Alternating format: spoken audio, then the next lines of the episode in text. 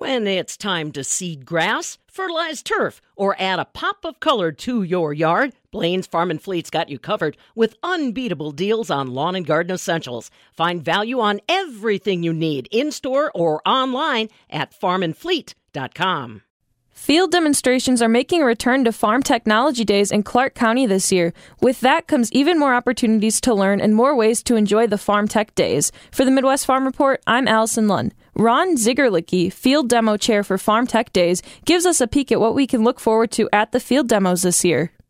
Well, we're going to have a, actually quite a variety this year. Um, a little different than what uh, people remember what we've done the past farm technology days years ago. We would take and we'd run the same sessions morning and afternoon, but that's not the case this year. We're going to change it up. The mornings are going to bring uh, mowers. And to start out the morning, to start out actually bright and early, 9:30 in the morning, if you want to call it bright and early. But for uh, a show, that is actually pretty good. So we're going to have triple mowers, mower conditioners out there. 10 o'clock, we're going to bring on the mergers. Uh, we'll have mergers there, and then follow right up with uh, actually three companies are bringing in the uh, self-propelled uh, forage harvesters. You have to come out to see which ones are bringing them in, the three major ones, and of course forage boxes, and that'll end the morning session. The afternoon, we're going to be doing something a little different. We're going to bring in some rakes, and we're going to be raking up baleage, and we're going to have some. Uh, uh, I think right now we're sitting with uh, three for sure, I believe, uh, baleage balers coming in, and we're going to be baling up uh, uh, some nice alfalfa hay, and then we're going to wrap it up uh, with a couple of different models or different brands, I should say, of uh, wrappers, line wraps, inline wrappers. So uh, I, am really excited about the uh, educational factor that this brings to it, uh, you know, along with the technology that you have, but uh, just to be able to have the uh, the farmer, the customer, come out there and see it and actually get a hands-on effect because of how we're going to how we're going to do it this year. What I really like this year is we're going to give the uh, consumer uh, the opportunity to get out in that field uh, the way we're doing it and really get a hands on uh, effect of the equipment.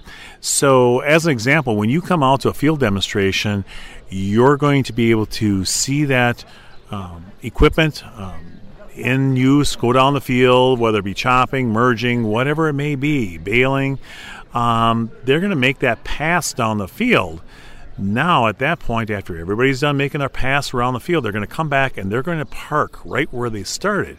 That's the key thing. They're going to shut the machines all down at that point, and we're going to drop the ropes and let you, as consumers, come on, visit with those reps, see the, the the cut, what's been cut, or what's been chopped, or what have you, or the bale, uh, whatever they've done, and give the opportunity to visit with them and uh, ask questions.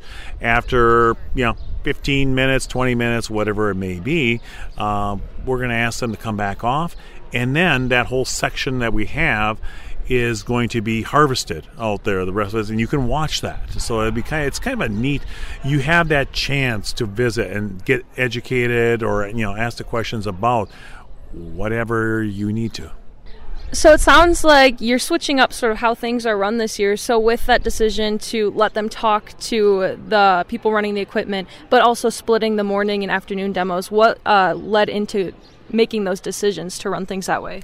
Well, as everybody knows, uh, you know, it's tough sometimes to uh, have field demonstrations because of weather and whatever. And you know, number one, Baleage makes it easier because we don't have to worry about drying hay down. And uh, Dennis Roehl, the, the, the, host farmer, was just all for that. He loves to see demonstrations, have demonstrations. And when I approached him and said, "Hey, we haven't done baleage in a long, long time at a Farm Technology Days. Um, what do you think about that?" He's, "I am all for that." And uh, so he's actually really excited about that. So it's kind of nice that we're able to look at the weather and cut down the day prior to what we need to have for that demonstration. So, um, you know, that's one of the things uh, that led to it. The other one is, again, like I said, the education, the technology, and stuff.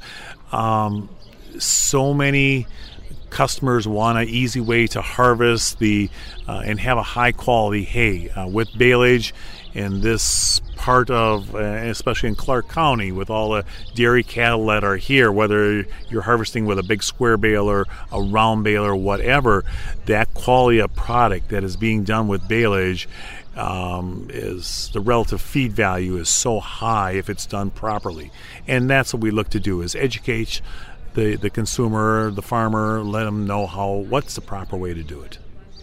So it sounds like you know having this opportunity to watch um, baleage and everything that hasn't been here in a few years is going to pose such a great educational opportunity for everyone. And with that, were there any other factors that went into deciding to demonstrate baleage other than, you know, it working nicely with the weather and not having been done the past few years?